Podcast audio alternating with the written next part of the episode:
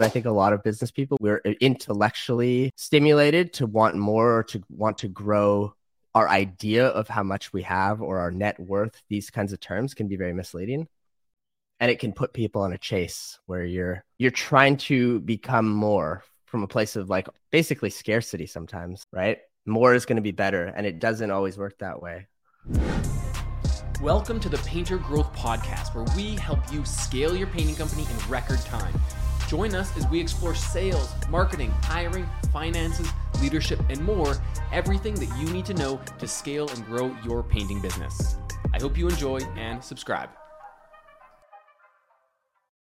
Hello, everybody. Welcome to the Painter Growth Podcast. I am your host, as usual, Michael Hickman, founder of paintergrowth.com. And today I have a longtime friend of mine. I have known Brad Samuels for going on 12 years um, when we were little kids running around neighborhoods, painting houses. And uh, now we're on our own journeys. Brad is on has been on a wonderful journey, been following him along, um, building up Colour Craft Painting, embracing spirituality, embracing psychedelics, using his business as a passive income vehicle to live the life that he wants. And uh, Brad, stoked to chat with you today. I am stoked to be here, buddy. What an yeah. intro, hey? what, what what an intro. Met met you running around painting houses when we were kids. Yeah. So so let's uh let's talk about that the origin story, man. How did you how did you get into painting and how did you eventually uh decide to to stay in painting and make it uh you know a passive income vehicle?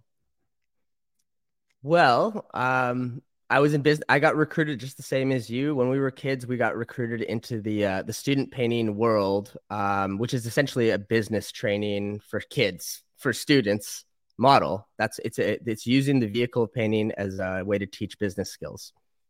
And Did I got Danny recruited. Did Danny huh? you? Uh, I got recruited by Igor or Sandra. Her name was Sandra. Sandra. Okay. Yeah, I got recruited then, by Danny. So and then Igor became my coach later, and nice. James James was the first person who interviewed me. Yep. And anyone who knows BTA, these names uh, should ring a bell.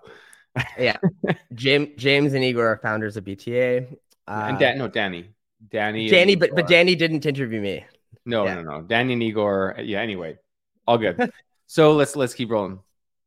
Uh, so yeah, I went. I went to I started in university. I was in finance. That was my background. And then to pay for school, I got recruited into this opportunity that could help pay for school.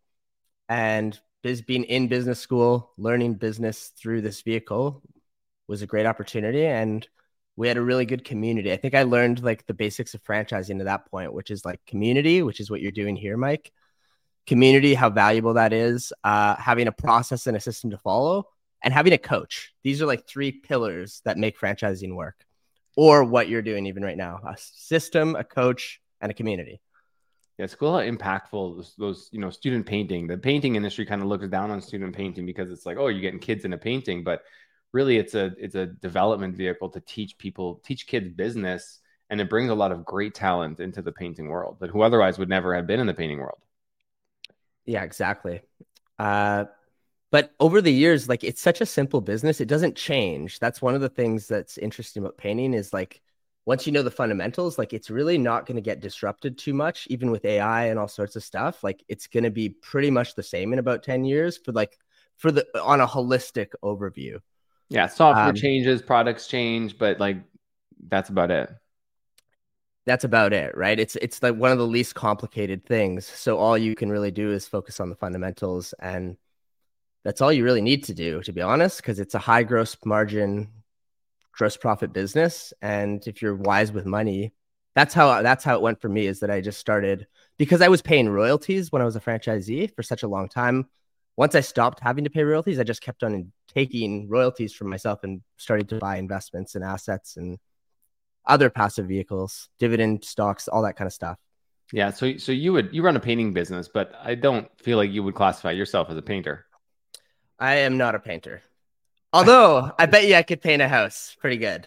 Yeah, yeah, yeah, probably. Um, but I bet you could train people to paint a house a little better. Uh yeah, I mean, I, I can I, I used to paint when I was I guess 2011 and 2012 I painted for a couple seasons. Mm, okay. Or, so or maybe 20, maybe maybe 2010 actually. Mm-hmm. Yeah. Okay. So you, learned business, uh, specifically the painting business, going through Yeah. student painting uh, group, College Pro, which was you know great. I was there too with you, different province, and then uh, you decide once once you kind of finished your tenure with College Pro, you decided to stay in the painting industry and, and you started your own thing. Tell me about Well, that. actually, actually, no. That's not. I I finished with painting, and I, I left, and I went and started another home service company called Shackshine, which is now a thirty million, forty million dollar house detailing company. Hmm. So I was the first investor and franchisee in that company. Uh, I bought up all the original franchises at, like for nothing because there was nothing basically. And that's when I learned how to build systems. Uh, and I worked with Igor and helped him and as he was developing the operations manual. So we Yeah, need we need work with pretty high level people doing that. yeah, and we needed to test everything before you can uh, set it in stone as an SOP, right? So you got to test it, make sure it's the correct SOP for your V1 operations manual, and then it becomes a working, ongoing process forever. Really, what Yeah. are the best SOPs for the industry? Um, but we built Shackshine. I did that for like four or five years, and then we got bought out by a larger company, and then I basically cashed out and uh, kind of decided to re- like it's like a mini retirement, I guess, for the Tim Ferriss fans. Uh, and I just went rock climbing for several years, for like at least a year, not several years, sorry, several months, almost a year. And I got, uh, yeah, I lived that dream out. And then I realized that I, I missed building things. So you live in Squamish, right? I live in Squamish. Yeah, for Yeah. anyone who doesn't know, Squamish is one of the most beautiful cities in North America. This Yeah. chief, just the, always the ever-present mountain overshadowing the whole uh the whole hamlet. Um, yeah, I love the rock chief. rock climbers paradise. It's good. Yeah, I love the I love the power that the chief just like holds when you're in Squamish. Just like it's everywhere. You always see it no matter where you are, and it's just so big, so powerful. So Yeah, um so that's that's great. So you got bored rock climbing, living like the life that when you were a kid, you were like, I wish I could just rock climb all day and not have to worry about money.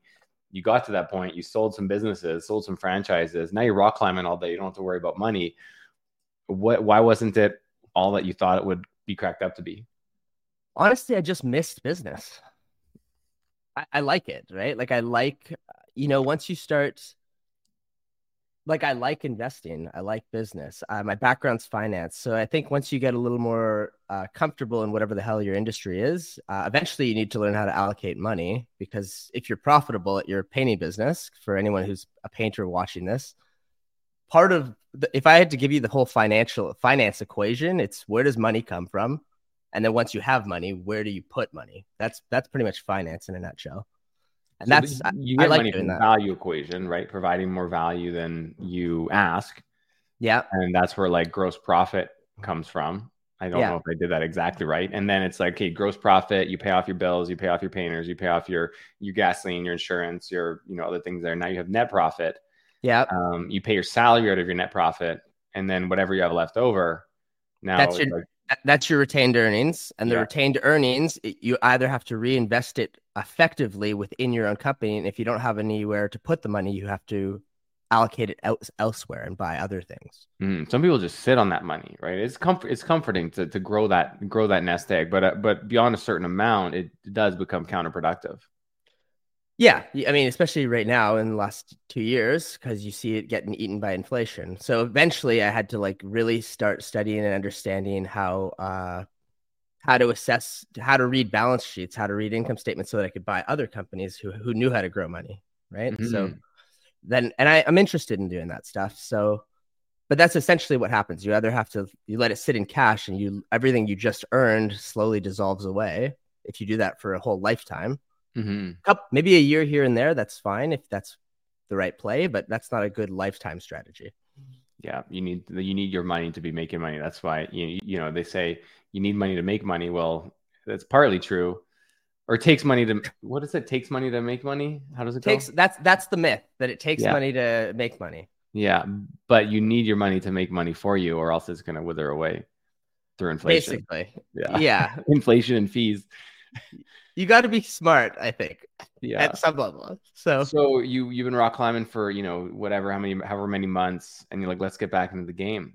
So what? uh what I went to go. To, I went to go see Grant Cardone. okay, which is like exactly on the same level as you, right? yeah, right. No, I went to his conference and then I got stoked and then COVID hit and I was like, I'm you know what, I'm not doing anything. I'll just start something else. Okay. So you started uh, what is now Colour Craft. I did, yeah. Okay. Yeah. So when you what did you learn in Shackshine um, about systems and processes that made it uh, a lot easier to go into and uh, so just for those listening in, uh, Sh- uh, Colour Craft is uh, Brad's franchise, painting franchise that he started, and now you have five operators, six operators. No, we have four. Four operators. Okay. Yeah. So you have four operators, but uh, how did? But systems are obviously super important in order to get to that point. So what happened? Uh, what did you learn from Shackshine that allowed you to kind of step into that more easily? Um, I think it's just to think think thoroughly through what the best systems are for each part and then trust them and like that's kind of it it's like trust once you've you've decided on something just let this rest in that so it's like this is just how we do things right like and then if and it, being open to suggestions for adjustments to the systems but it's like it makes it less like about what i feel and this and that. It's just like this is how this is done. And then you can hold people accountable to that system. Um that's that's what I'd like about it. It's like okay, this is this is the operating procedure for this area. There's a write up about it, and in some cases there's a video about it, and it leverages my time so that I'm not, uh, and I'm not, and I'm giving everyone the same information, right? If I hire someone, I'm not giving this person different information than this one. It's just the system's always the same, so there's no there's less communication errors. So, what was the mindset and strategy um, that you had when you went into starting up Colour Craft? Um, the first things I did, the mindset was just like I needed to. The, the first mindset was like this is a simple business. There's not much to it. So to systemize it and operationalize it in that way is not like very difficult. Um, so actually, the very first thing I did when I started the company was just write all the employment agreements. These are all the these are all the rules, and then I just filled those rules because you you approach the business not from a like most people when they start a painting company they bootstrap it right you paint by yourself I didn't, yeah i didn't you have that. money and then you hire a painter and then you hire a couple of painters and you're still working all the time you didn't bootstrap it you started with a team yeah yeah i didn't bootstrap but there's not much overhead though right like mm-hmm. even I, I mean, I did kind of have a little bit more overhead. I started, I went, and, the first, th- the other thing I did right away is I went and bought a Sprinter van and did all the branding immediately um, because I wanted to be excited about what I'm doing. I have, it, like, the biggest asset when you're starting is that you're stoked. So I needed mm. something that I would feel really good about. Um, so I bought like a $60,000 Sprinter and then did a photo shoot with my brother, put a really cute girl on the side with me. And we wrapped the vehicles and then it felt legitimate and cool. Build a cool brand. And, and it looked legitimate too. And it looked legitimate right away. So people thought like think that you've been in business for a long time. I did the wet we did the website really nice right away. And then it just feels good. And yeah. when you feel good, you work harder and you're proud of it, I guess. Yeah. So if, so you, you know, you obviously didn't, I would, I don't imagine that you bought the Sprinter van cash. You, you, uh, financed it. Yeah, I mean, you right. put I put something down, then you finance yeah. it. It's fine. so so just just running the economics here. So you put you know twenty thousand down, plus you you know maybe put five grand into a website and your branding and your photo shoot. So you're maybe thirty thousand in, plus yeah. your some hires. You know that you maybe float for a month, but yeah. you know all in probably less than like what like eighty thousand. Less probably 50, 60. Yeah. So you're more like 60k, 40 upfront co- like cost and I borrowed the whole. I had money, and I still borrowed the money. Yeah. so you just leverage the whole thing, um, and then you have about twenty k of networking capital, just cash in your bank account. And then one thing that's really nice about painting is that, like, if you buy a really nice Sprinter, like I did, one van can service like five crews. So that's like 15 employees for one Sprinter van. So if you divide it out, you can actually like see the overhead per employee. Whereas with my old business, like one van, so we had Sprinter vans as well, one van for two cleaning technicians because it was a cleaning company. So if you want to hire two new people, you have to buy another van. Yeah. Painting's not like that because we don't need the van to sit in front of the driveway the whole time for like a week. Yeah. It just exactly. has to move stuff away. And that and that's if you're using an employee model. Yeah, I like thinking about that that way. I mean, overhead per employee, it makes it a lot more digestible. overhead per employee. Like that's it can be an, a good number to look at. Like think about that feeling, like pulling up in a in a brand new Sprinter van with a fresh wrap. You got your branded clothing. You pull up to the homeowner's house. You got your branded clipboard and you know collared shirt with the logo on it. Versus yeah. like pulling up in an old you know jalopy rusted out Astro van with a magnet sign and a you know ladder half hanging off. Like, but painter painter whites, you know that you've been wearing for six months. It's just completely different mindset. It's just different. It just feels different. It's just different for everyone, for the homeowner too. Like, yeah. oh, this is a professional organization, and and uh, I'm I'm gonna I trust them because they look clean, so they're gonna treat my home cleanly. Well, and you charge more. I'm the most expensive. yeah, and the, you charge more. I, I'm the most expensive, so I bid the highest, which means I earn the most. I can pay the guys the more. Yeah, so you invested in looking really professional. You got all that set up, plus your um, your team, which was yeah not not all upfront, which is you know over time. But I think the reason why you were able to do this so confidently is because you knew how to get work. You knew that the contracts would come, um, and you're you weren't like hoping, right? You had systems in place to get to get work on demand.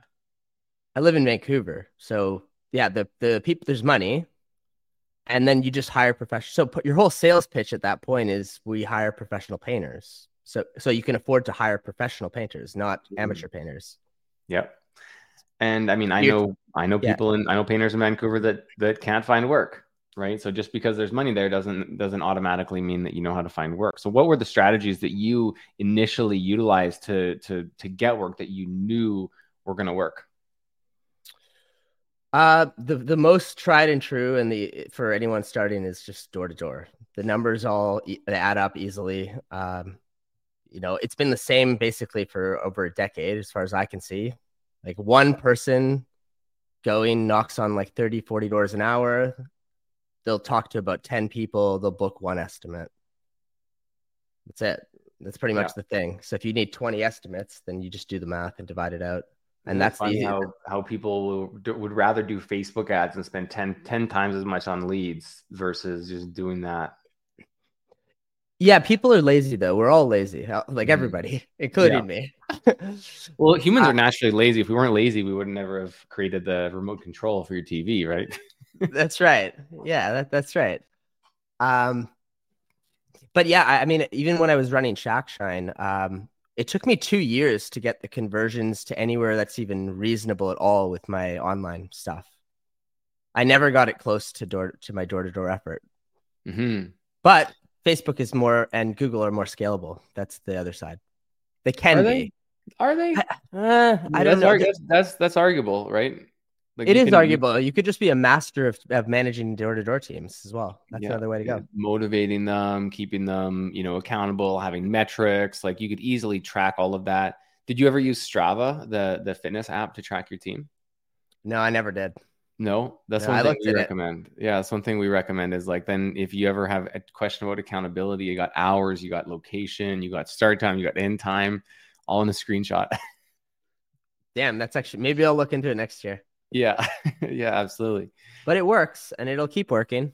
Yeah but but you can scale it up, right? You can have your marketing team, your marketing team on your soldiers, and then you can have a supervisor or two or three. Like you can scale it up just like any organization. And if the metrics make sense, it's actually funny how much you can afford to pay per lead in this model. How much these marketers can make going door to door. Dude, um, market marketers make the most actually out of anyone. A good marketer makes more per hour than almost everyone else uh, in the painting company. Mm-hmm. Yep because they're making they're, they're making a hundred dollars plus an hour if they're a good marketer. Yeah, two two estimates an hour, you know, easily a hundred bucks. Yeah, the economics yeah. definitely work. So so you you knew that your door to door is going to work um, as yeah. the initial strategy. Of course, you're doing other things as well. You're doing SEO, you're doing Google Ads, you're doing Facebook ads. You know it all. Well, you, you you're doing a you got branded people like uniform staff. You've got sprinter vans that with their fully wrapped vehicle. You've got door hangers, flyers going out. You've got the cold calling teams going out. That's the marketing mix, the, very simple marketing mix. You got a professional website that's on brand. Everything cohesively matches itself. Yeah. And, and you know, and, and, and like you said, I you know the one tactic alone without anything else is going to work for sure. How was that first year in business? Uh, expensive because I, because I was so focused on writing systems. So I was very non-operationally oriented. I was like, I'm writing the operations manual. I wrote like a 650 page operations manual in year one. Yeah. Yeah. And that outlined how to do everything in your business. Everything. So there's there's an there's a playbook for sales, there's a playbook for marketing, there's a playbook for financials and bookkeeping, how we do our charts of account. There's a playbook for um yeah, operations, there's a playbook for recruitment. Would you say that your team is pretty good at following the playbook? Sometimes. I mean, it depends. That's part of the challenge, but yeah, it it comes down to the owner, like them sticking to it. Why did you feel that spending so much time writing this 650 page operations manual was more important than operating a more profitable business year one? Because I don't care. I didn't need. I didn't care about year one profits. I was like, what is if what's it if it's going to go into a franchise and have like 10, 20 franchises? The sooner I have a playbook for everything to be able to scale in that way. And then as well, writing the business plan, like the actual Excel system, like our whole business planning tracking system, that took me a long time as well. And like a really good job cost card tracking system. Mm-hmm. Um, and payroll systems, like just doing all that properly is like, I was just like, what will this look like if there's other managers? And say I'm going to have like five to 10 people, like franchisees I coach. I want to be able to coach each of them in one hour and everything else is just done for them. Yeah. So you you went in. This is an important point, I think. You went into your business with a specific goal in mind. So you had a vision. You had like a five year vision, and you made decisions based on that vision. Because if you just w- went in to open your business to to make as much money as you could, to grow your business, you know, as quickly as you could, you'd have probably been like balls to the wall all year, producing work as hard as you could. Right? You probably would have done twice as much production. But in in year one, in, in year one, sure. Yeah. Yeah. Yeah. In year one. But you said, I want to franchise this thing. So what's more important right now? A little bit more production or creating the system that I need to hit this vision? Yes, so it's the implementation. So my implementations in year one were, were very low on the operational front. It was more like uh, by the end of this year, all the employment agreements are like dialed. The business plans the has been dialed. Um, our CRM system is set up properly. Those were the implementations. It wasn't like so much we need to hit this revenue and get this profit. Yeah. I think I think my goal in year one was negative ten thousand dollars profit. That was my goal. Yeah. That's that's the definition of reinvesting everything back into the business. Yeah, and then today we're profitable, and the net profits get reinvested in other assets outside of yeah. the painting business. Okay, that's awesome. So you get through year one, um, you're net negative, but you have all of these systems built, right? You have your branding, you have jobs, yeah. cruising. Um, tell which me was the next, is, oh, go ahead. years. How did you how did you find operators and how did you choose locations? Basically, how did you turn one location into a franchise with multiple locations? Well, to be honest, the first location was Vancouver, and I was living in Vancouver, and yeah, then I and then I moved to Squamish. Okay. So then Vancouver, I, I spent a, like whatever 18 months developing that franchise. So there was already like brand awareness. There was already a Google review account with some good stuff in there. Uh, and then I just and and it was through friends to start so far, and that's where we are. It's the company's only we're year four right now. Yeah. So this started in COVID. 2020 is when I like first sat down, and COVID had just started, and I was I got home from climbing, and I was like, oh, like I got to stay home. so I, that's when it started. It's pretty new, relatively. Yeah. So it's like March or April 2020. And you're like, let's get it started. So then you move to Squamish and you're like, let's build territory number two in Squamish. Exactly. And then Jesse, who you know, was like, Hey, I'll take another, let's do another one in Surrey. And I was like, sure, here's the entire system. Go, go run with it. And, and then last year I had the franchise the franchise agreement drafted, which was a process because that yep. takes a long time to write those. So now I'd say the company is franchise ready is where we're at. It's I've, I've tested a couple of franchises, tested the models. It's franchise ready, and now I'm in the stage where it's like, do I want to scale this? And I actually don't know for sure. Yeah. I, I could just keep it as a small million dollar in a bit business, or I could scale and I'm franchise ready to do so with a franchise agreements and a full operations manual ready to go. Uh, and I tend to work that way. It's like I want I feel into things uh, yeah. as I've gotten as I've gotten older. What feels good in that's what I believe it's really about. Is do you you have to feel good about your life? Totally. Yeah, and you have to really believe in what you're doing and know it's for the best. So, I mean, I have a, a suggestion. Maybe you've thought of it, maybe you haven't. But like, what if with this with this franchising aspect of it, what if you go find and hire just like an experienced CEO? Could to start running it, and then you just you just act as the advisor. You know, you have the profits coming in. Invest 150 200 thousand dollars a year in a CEO. You, I totally could go that way. That's yeah, these are all lot, lots of options. I'm, I'm in a place in my life now where there's a lot of options. Yeah. Which, which actually I'm, I'm learning is can be a little bit stressful. Have you talked to John Evans at all? I have not. You should, because he's, you know, as you know, uh, Everline, right? They've gone mm. from, I think they were at 16 locations last year, and now they're at 96 locations this year. So Everline went, Coatings. Yeah, they went full speed ahead. Um, John's college pro guy and he, so they're at like yeah, almost 100 locations in less than you know whatever few couple years expanding so i'm sure he could give you the pros and the cons of expanding franchises like that like it's uh it's i've talked to him a few times about it and like it's it's, it's full on it's full on and I, I think that's part of where i'm at in my life too is am i ready for that next stage yeah um I, we talked about it a little bit, but like I've used this period of my life, getting the freedom I had to really start exploring the world and mm-hmm. exploring mm-hmm. other parts of myself outside of business.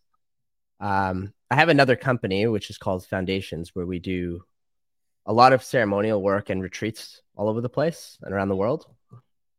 And that's been a big part of my journey too, is like just discovering what do I really want to do. And yeah. it, painting's always been this beautiful backbone, like because it's so simple. it's yeah. so like dependable. It's basically super dependable. And then I guess the the the decision for your life now, and it doesn't have to be a you know a dichotomy like one or the other. Um, it's, it's not. Like, do you, you want to grow and continue following your spiritual journey or the financial journey? Both. I mean, yeah. they're they're not they're not independent of each other, right? Like, if I've learned anything from the spiritual journey is that it's one big world. It's one thing. So it's really about what do you get, jo- what drives joy for you? What are you really excited about? What do you love?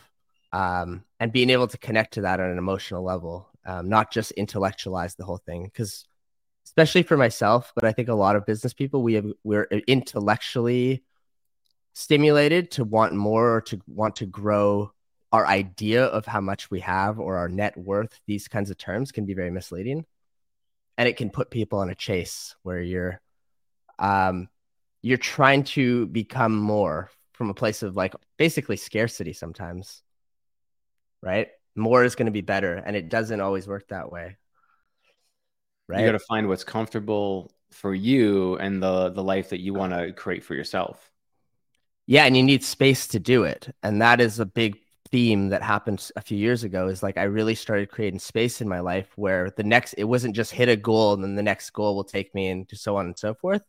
I had to really make space to like stop doing things. I because as an action oriented person, there's always this inclination I got to take action, take action again, take action again, and I never would create space to actually like feel into what I want or what I'm actually struggling with. Mm-hmm. And that means that you have to say no. You have to say no, and you need to take space. And if you're a painting, if you this is this is a painting podcast, one of the things you have as a painter is you can make all your money in about seven to eight months, and then you can take some serious space to do deep personal work or just go travel or do whatever you want. And I've been doing that for over a decade. Like I'm mm-hmm. leaving. I was I was telling you earlier, but I'm leaving for Nepal for two months in a week with I mean just to, just to go trek and do mountain mountaineering work and do personal work. So crazy fortunate, you know, position to be able to, you know, have yourself set up, your your your personal life, your financial life, really your family life, everything set up so that you can actually go do that. Like that sounds like a great adventure. Be unforgettable. and it's doable. Yeah. We can do that, right? Yeah. You can do that as a as a painter, which is crazy, right? As a painting contractor, someone who owns a painting business, you can take this type of leave. But it's so foreign to most people who are just so stuck in the grind, stuck in the day to day, not thinking systems orientation. Yeah, systems orientation helps. Yeah. So let's just speak on that to the to the people listening who are stuck in that. Maybe they're feeling demotivated. Maybe they're like, "Damn, this guy's not like me. I can't do this." Um, as someone you know coming from the painting world, how would you recommend someone take some steps towards putting their business into a place that they can eventually strive to, you know, a life like that? What one system at a time. Like uh, you build like right now i'm literally before this call building out a system uh, to do fundamental analysis on stocks where i can just input numbers and it'll give me the correct uh, purchase value. So that that's that takes me like that's it's been it's taking me 20 hours to make this one system but it'll serve me it'll save me so much time on buying stocks for the rest of my life. So that's one system for financials. Like become a systems builder and just start learn how to enjoy the process of building systems one at a time. I think the hard thing that people struggle with, everyone struggle, I struggle with it for sure, is like, oh, it's just easier for me to do it than create a system and teach someone else to do it. Right? It'll just take it'll just take me a minute. Like it won't take me long. I'll just go pick up the check. It's easy for me to do it. I like doing it too. But like it's it's that mindset of like, oh, I can actually do it. Well, you should get someone else to do it. You shouldn't be doing any of that stuff yeah um, i mean the, the system is the thing that'll prevent you from being allowed to do it even.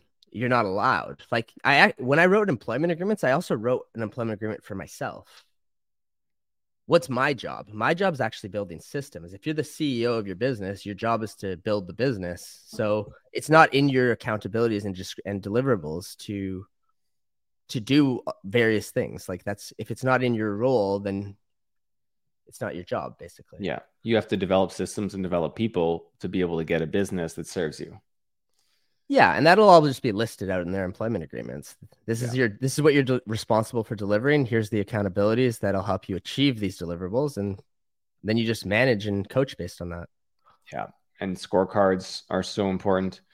Yeah. Um, i had a client uh, a couple of weeks ago or a couple months ago on a call and they were saying um, their painters keep leaving touch ups. And so he's running around doing touch ups for his painters all the time before he can close out the job. And he's like, Oh, should I just hire someone, a full time person to be the touch up guy?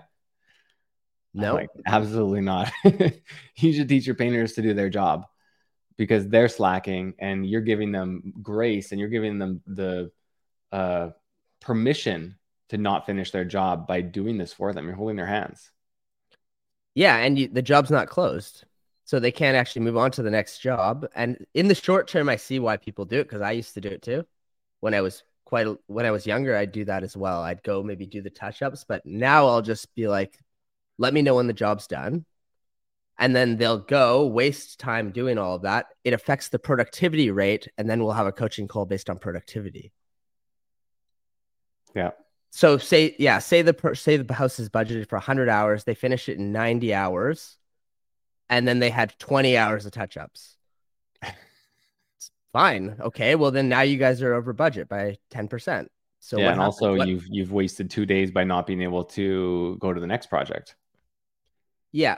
So, but you have to let that pain be felt by the people, not like if you, yeah, you're basically robbing them from the lesson if you go and do the touch ups. Yeah, it's it, it might feel like the path of least resistance, but it's long term, even medium term, it's going to be a lot more resistance to go that route. Yeah, and that's that's if you have internal painters. Like uh, another an example, the other example would be for anyone who's if you're using subcontractors, which I've learned how to use that model as well. They both work, but subcontracting is very simple because they just invoice you when the job's done. That's it. So if they're like, "Oh yeah, I sent you the invoice," it's like awesome. Um, as soon as the job's done, I'll pay it. That's it. Yep. Like it's simple. Then they'll go finish it. Like, oh yeah, there's a few touch ups. Go do it. Take care of it. Just let me know when you're done. Yeah. So how did you, you know, what types of responsibilities do you have your painters do versus foreman versus uh, production manager? Like if you start at just the painter level, uh, over, above and beyond just painting, what other responsibilities do you have your painters do? Painters really the responsibility is just productivity and quality. Like so they have to know how to do the there's actually like the skills of painting. That's pretty much it though. Is how do you and, and then a little bit around job planning. How do you work how do you make a job plan? But that's all worked with the job site manager. It's mostly the job site manager who's responsible for yeah, and job site planning is really just part of productivity. You're responsible for productivity and quality. And then what does a job site manager do above and beyond painting? Um, nothing. They manage profitable jobs. Do they pick up the check? Yep. They do the walk Yep. around. Yep. Inspection, wa- walk around, uh, Google review. And if you get the Google reviews, you get there's a bonus. Everyone gets a bonus. And there's a little Yeah. SOP, little one page SOP asking for the review. Yep. And is that is that pretty adhered to? I mean, yes, it it is because they do get a good bonus. It's like I think it's two hundred dollar, two hundred fifty dollar bonus per Google review. Wow. That's generous. It's generous, um, so it makes it worthwhile to want it, right? Yeah. You'll do same with subcontractors, same deal. It's it's almost exact, it's almost identical. Everything's identical actually. The SOPs don't change between subcontractors or painters. The only difference is the invoicing system. Yeah, I was speaking to um, uh, you know a new friend of mine who runs a eight million dollar year painting business down south in the states, and um, she runs fully subcontractor model, but treats her subs like members of her family, like her team, Yeah. and it's you know it's not necessarily the homeowners uh, uh, business to um, to know what type of government relationship you have with your painters. Right? No, it It's doesn't matter. is. Yeah, it's like It's, you're ju- it's just it's just your team. It's just your Yeah. team. Yeah, Right? Like sometimes I've I've had painters work on like I don't do it very often anymore, but like I've had subcontractor who wants to get paid an hourly thing. I don't really do this anymore, but subcontractors who work with my painters. They're working on the same job together, except one's on payroll, one invoices at the end of the job based on their hours. Yeah. So it's just your team. It's not like, hey, this is my painting team and this guy's a sub to the customer. What they're not gonna it's not doesn't matter. no. At It's the end of the day, they're buying a paint job from you, and you're going to deliver on it in the best way you know how. Yeah. And it's just people, a bunch of people. Yeah. So when it comes to you know doing doing like what's like following um you know being motivated for something following your heart doing the best that you can for the world do you feel like you growing your painting business is fundamentally better for the country better for the painting community than you not growing your painting business and leaving the industry as is Um, I don't think I feel like a with particularly with my painting business. I don't think I feel a particular like I'm really make making a big difference in that way. I know that because from just feedback, I know that me being in the industry definitely helps professionalize things. It's part of the reason why subcontractors like to work with me because of just the basic organizational skills. If you're organized and good at business, you can just do the basic things well and that does increase the standard of the industry but i think i do more good in general by using some by creating a lot of freedom in my life so that i can do do good things That's fair. I get that. Um, because if you have like, you know, if you truly 100% believe in what you're doing, you think it's the best thing that, you know, everyone should have it, then you almost feel that like moral obligation. You have to grow this thing. Like if, if you knew that your business was getting customers 10 times better, you know, painting outcomes or experiences than they would get from any, anyone else in the industry, you would feel that more obligation to, to scale as quickly as possible to get that message out to as many people. Yeah i mean it's two it, there's two parts to it. It's like i feel a more there's an obligation. Painting creates a lot of freedom so that i can do a lot of things for free actually in my community. I do a lot of events in, in squamish in the forest and stuff and all of it's just for free because i can. Hmm right? And that that that's created through an asset like painting which is just a it's it's a fundamental service of our country. Like i used to have a lot of judgment against a lot of this stuff when i was early in like my spiritual journey i guess but at the end of the day like our whole country is just houses and real estate and we all want a house that with a roof over our head these houses need to be maintained and i feel very good about that like i want to have a house with a roof on my head Yeah. these houses, the best thing you can do is take care of them because they're freaking expensive to build. Painting is just a fundamental service. It's it's it's a, it's an essential service. Yeah. You maintain you maintain the homes, be part of the economy, create jobs for people, create incomes Yeah. for other people. Straight up, you you're you're servicing an essential an essential need for our real estate market, which is or for our whole infrastructure of our country. Yeah. It's like I a guess what I would multi-billion dollar industry. what I would challenge people to think about in their own businesses as a result of this conversation is how can you decouple your identity from being a painter to becoming a business owner and looking at your painting company as a vehicle to generate retained earnings to generate income rather than a vehicle to paint homes. Yeah, I, I would say that's that's accurate. It's both, right? Like I don't identify as a painter, but like uh it's an asset. It's like buying any like you can own stock in construction companies. Those, Yeah, well, you, you identify as an entrepreneur. I guess so, yeah. Um part of my identity would be en- entrepreneurship, I Yeah, suppose. yeah, part. And yeah, uh yeah, I, I don't do, do a lot of people you work with um are, are they painters? They're like painters trying to step into the entrepreneurial hat. Is that a lot of the So we have both, right? We definitely have the guys who come in as painters. You know, maybe they've hired a few few other painters before. Maybe they're just getting started. Maybe they've scaled up to to three or four crews. Um, but most people, I would say 70, 80% of our clients and listeners at, at, at one point or currently are actual painters. Right? Yeah. And we do have the people who came from the student painting world, they, who came from, you know, business world, who bought franchises and came in that route. Um, a lot of the time they're different conversations, right? Because because those people, when a problem shows up in their business, they can't run to the brush and save the day. Right. So they need to think with people. They need to think with systems. But the painter who's been, you know, just hired his first three painters and now they're starting to do some production and there's a problem on site, there's they they go save the day.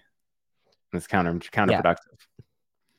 Okay, well, I mean, for anyone that's listening in the that is coming from that painter world, to give some context that's useful, uh, I I literally was a house painter for, I, I think three years. I ran a crew, like I was the job site manager, and I had a crew of usually two, so it would be me and two others, and I this is I was pretty young, but I loved it. Like I loved crushing the budgets. We used to get a budget productivity system. If you beat the budget, you get a bonus based on the productivity. And I prided myself on being the best painter for like a quite a, for those few, few years.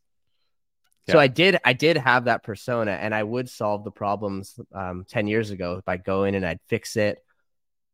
Um, but it, I I guess the identity slowly transitioned. Now I'm just, especially once I actually started hiring professional painters, like I, I can't actually do it. I can't actually. I'm not a professional painter. Yeah. I'm just not. I like. I, I actually, I'm like a very amateur. I can move fast. That's one of the things, even now. But I'm good with ladders and I can move fast. But I'm not a professional painter. Like I can't do uh, the job that I recruit for, that I sell. Yeah. So I, I actually can't solve it anymore. and there's nothing there's nothing wrong with that you know as long as you have the ability within your organization to solve that problem there's nothing wrong with it with with selling a project like that that you can't personally do And the nice thing about painting industry is that there are professional painters all over the place. Mhm.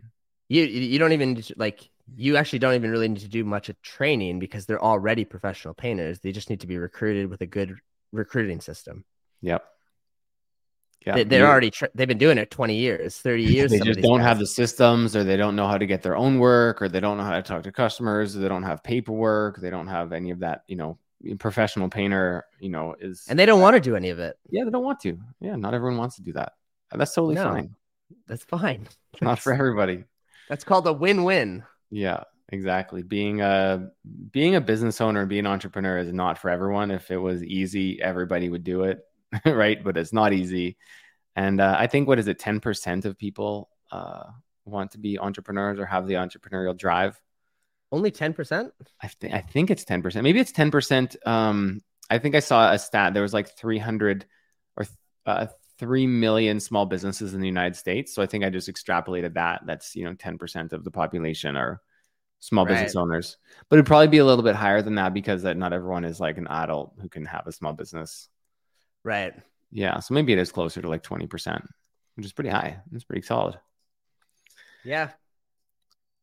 So Yeah. I was uh I was talking to a client uh, today actually on a call, um on a group call and he is he has tons of work coming in, but he's he's he's just solo right now. He he's ran he's ran crews before with another company, but now he's just solo on his own and uh, he can't get out of the rat race. He's just producing and he can't hire. He feels like he doesn't have money, enough money to hire somebody, even though he's booked out for six weeks and painting eight hours a day. What type of advice would you give to to him? Um, well, uh, he's he's if he doesn't have money, it's either just in his head or he uh isn't pricing correct. He has he has, he hasn't actually got he, he doesn't have a system for his pricing that, that works it out properly. So your pricing um or your estimate system, so, sorry, uh prices that all in. So your estimate system has to price in a professional painter to take care of the job. What's your hourly charge rate, Brad? Right now, I'd say it's probably 90 to 95. Yeah. And. I'd say that a professional painter is going to require $35 an hour. Yeah. 30 to $35 an hour, which puts you at about a 38% labor price. Yeah, that's right in the pocket. Yeah. And then you got, yeah, that's it. That's the, then you got another 10% for paint, putting your gross profit at 50%. Yeah. So gross profit should be 50%. So step number one, look at your margin, see if you're making, I mean, with a paint being the only painter, um, the gross margin should, you, know, you should get that 38%. So your, your gross margin to be like 85%, right? If you're painting. If you're painting, then yeah, your gross margin is now 87% Yeah. So 87% gross margin, which is great, or, which means, or 88. yeah, which means there should be cash left over. Yeah, so it's a mindset thing. It's just uh I think what discount painters will come in, right? They one thing is that like there's not that many of them because they don't survive over over a long time, but people that come in and underbid you with pricing that you can't compete with, it's because they are basically cutting out their company's profit. So they pay themselves like the labor wage, that Yep. 38%, let's say, and then they cut out the company's profit. So the so the company doesn't earn anything. So would they so make you're the 25, 30 bucks an hour and that's it. or even if it's 40 bucks an hour at the end of the day though like if you're the ceo of your own business you would get yourself would fire yourself because now your company is not earning any money because of the decisions you're making hmm I totally get how frustrating it would be to compete against those people if you are not if you're not set up with systems and you're not presenting yourself as a professional painting contractor and you're providing a price that a professional painting contractor is charging so you're charging like say you are say 80 to 90 dollars an hour charge rate. Yeah. Um, and you're not doing it professionally and you're bidding against people with a owner operator mentality 40 to 50 dollar an hour charge rate you're going to lose that bid 10 times out of 10 if who's going to lose the bid? The guy that's over that's more expensive? The guy that's more expensive if you're not presenting yourself professionally. Yeah you have to you you have to match your professionalism has to match the the price. And you will lose some of them but those guys that are underbidding also don't have a marketing budget generally. They aren't no they don't no one knows who they are. Um you can it's pretty easy to test this stuff. If you're in a marketplace you you know we say go door to door. I think one of the first things i did when i got to squamish was i went door to door and i just asked um it was just market research. I just said who are the local could you name the top two local painting companies? And literally nobody in the market knew anyone zero.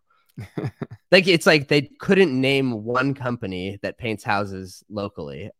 And it didn't mean that there wasn't any companies because i look it up on google. I'm like there's painting companies here but the homeowners don't know who they are why is that it's because they don't have a marketing budget they're not flyering they don't have wrapped vehicles they don't have cold callers yeah yeah Same with no Shaq- one, no Yeah. one's front of mind front and center so there's thousands of competitors and yet there's no one competing it's very strange Yeah, it is Right? a strange. it is a strange market. Like the in the United States, the top company, the biggest company in the whole country of in painting, has I think a three percent market share. I think that's There you Certa go. Pro. wow yeah that's that's it it's not that much It's fragmented. It's very fragmented, and that was the entire market opportunity when we started Shack Shine, the house detailing company. There's thousands of people that have a power washer, and homeowners couldn't name one, not even one. Yeah. So who who's the local power washing company? It's Shack Shine. That's the only one they know. Yeah. And uh, yeah, they'll call them anytime something goes wrong. It was like the, you know, back to the Brian Scudamore days of 1 800 got junk. Who's going to clear junk? Like you go on Craigslist, go on Kijiji, you can find someone, or you can call 1 800 got junk and someone, a professional person is going to come to your door with a professional looking truck.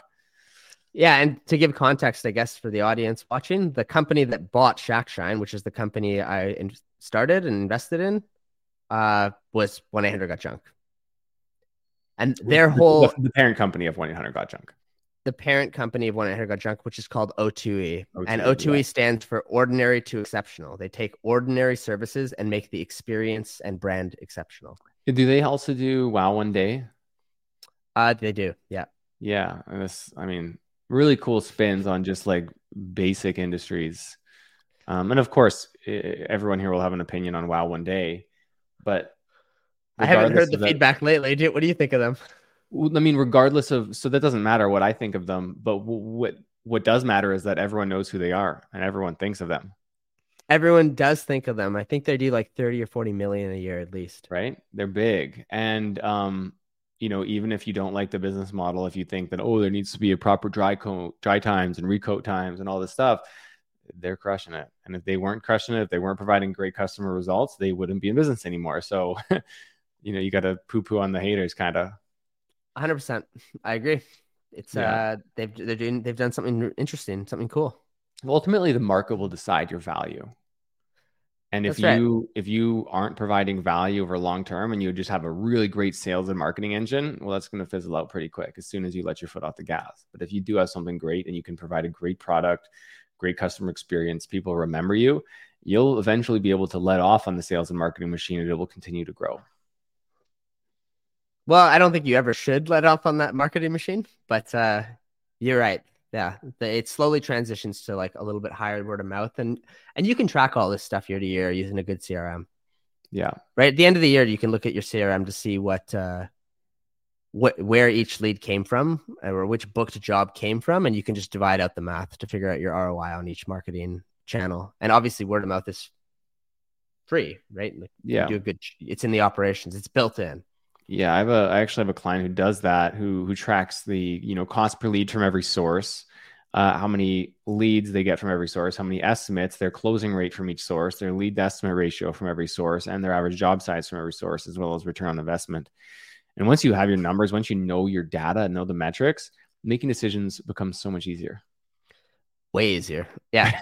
I, I think I don't think you should track all those things because there's that too many too many KPIs it makes it there's too many things. But it's if you can have a system that automatically does that all for you, then that's a good thing. That, yeah, that's you know that's kind of the it needs to be it needs to be fairly automatic, at least from your perspective, or if you have like an assistant who does it for you. Like a system doesn't have to be automated; it can be just someone else doing something for you consistently. Yeah, and I think everyone should know the basics of how to do those calculations because they're not that hard. You can do it once every six months. You don't really have Yeah. to do it all the time, but like take yeah, however however many however much work you booked from one source and then divide it by how much you spent on that source. It'll give you the exact percentage of marketing for that to, to buy that business.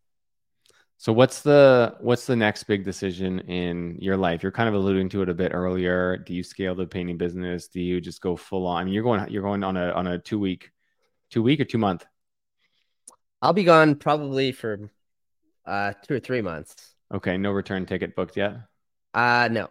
Okay, so you're going for um a quarter to a third of a year. Um, or is two or three or three or four? Sorry?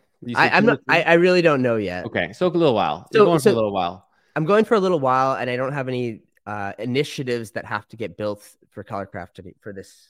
Uh, like, there's nothing that urgently needs to get built. It's just an operating business at this point, and so that that kind of frees me up. Is my job of building is not uh, unless I make up another initiative, which would probably be like launching franchises. That's a huge Yeah. initiative, but I'm not haven't made that decision yet. So I don't have a, I don't have a job.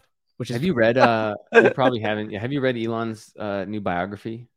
Oh no, I wish. Did you? Yeah, I listened to it in like a week. It's really great.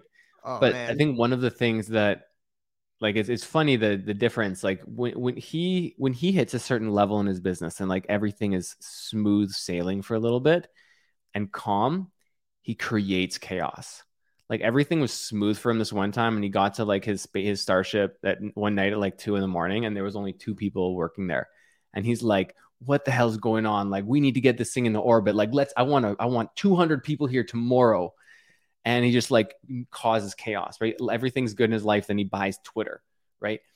So interesting. He and he's he's aware of this pattern. He's aware of this pattern. He says he's attract, he's addicted to chaos. He cannot he cannot relish in the, his successes. He needs to go to the next thing. He looks at it like a video game. He always needs to to hit the next level, right? So, okay, yeah. So I, I'm going to uh, interject, I guess, with a part a part that pattern, that chaos, the need for for the need for chaos. So I, I would I would say I have that in part.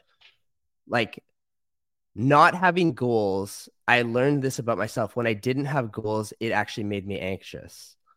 So there's people in the world who suck at taking action and getting shit done. So their life challenge is actually that they need to learn how to set a goal and then uh, then execute. That's that's a life challenge. Some people, like Elon Musk or myself, um, to a way lesser degree, I'm not, I don't struggle with setting and hitting a goal. What I actually struggle with is being peaceful and content. So when I don't have goals, I actually get anxious. And that, so that's, I actually started to look at that pattern within myself. And that's more of a personal journey is why can't I be content in my life? Why have I always have to have something that I'm reaching for outside myself. And that was that's a big part of a theme of my own spiritual journey was starting to really dig into this and like learn about this uh this disharmony within myself. So when you I say that about that, Elon Musk, I call that the entrepreneur's curse. I've talked about it a lot, and I called I, I, I define that as the constant state of disappointment with yourself and your business, regardless of how well it's doing but then you don't have choice that's the issue with it is if you don't actually start to look at that pattern within yourself and and learn how to un, to bring harmony to it you don't actually have choice and i want to have choice in my life i want to build things because i want to because i love it not because i have to because of an insecurity within myself that i'm not enough and that and honestly a lot of what i've created in my life has come from an insecurity that i'm not i need to do more i've, I've got to perform and if I stop performing, I, am not enough. And that takes deep reflection. And that's why I'm going, that's why I do things like go to Nepal and like go walk around for some months to, to look at myself. Yeah. I like how you called it. You're going to go for a big walk. I'm going for a very big walk. Yeah, I love that. Well, I think that's a excellent time, excellent spot to wrap up today, man. Um, we didn't even get into like a quarter of what I wanted to talk about, but I thought that was a pretty good discussion. What, what, what were the things we wanted to talk about? Well, I think we, uh, no. At the start, we talked about. Uh, you know, I want I wanted to hear more about like your your spiritual and your psychedelic journey and how that's impacted your business uh, decisions. But let's save that for another episode so we can dedicate a full hour to that because I want to get into it. And I think if we do that when you get back from Nepal, um, I think you're gonna have a whole bunch of new things to share as well. Yeah, uh, if I could say one thing about that, I think psychedelics and plant medicines and stuff uh, has taught me to make space for myself to reflect on the nature of my life and the nature of creation so that I can make better decisions in business and act from a place of love and not scarcity. Make yeah. sure that I'm making decisions out of true passion and love, not just scarcity of and not being enough. And that's something I learned from medicines, plant medicines. Yeah, and I think that once you once you make that shift, you'll not only be happier in business, but um, you'll you'll run a better business too, because you'll care about what you're doing more. You'll be yeah, you'll be happier. If you're happier, it's better for your employees, it's better for your customers, it's better for everyone. Yeah. Well, um, even though you're heading off, um, let's do a, a 30 second plug. You're not really selling anything, but like, how can people learn more about um, what you're doing in, in the world of spirituality? Uh, you can go check out foundations.com. It's foundations spelled with a Z at the end dot com. Okay. And, uh, Z that, for you Americans. Yeah. S foundations and the Z at a Z instead of an S. Uh, okay. And there's offerings on there. Um, I do some business coaching, personal coaching, and then Colour Craft is the franchise painting business. well, Awesome. early stage, but it's a, it's my painting company. Awesome. So if you're in uh if you're in Kelowna or uh Western Canada or Seattle, you know, hit hit Brad up. Yeah, dude. Yeah. It's been nice having on, coming on the show, man. Yeah, thanks for coming and enjoy your big walk. And uh are you gonna be at the at the thing next weekend? Am I gonna see you? I'm not 100% sure if I'm going to make it yet, but uh, I might be there. Yeah. Okay, well hopefully uh see in person for the first time in a few years. Yeah, definitely. awesome. Thanks, Brad. See you later, buddy. Thanks for listening to the Painter Growth Podcast. If you want to grow your painting business, go to www.paintergrowth.com or click on the top link in the description. Talk soon.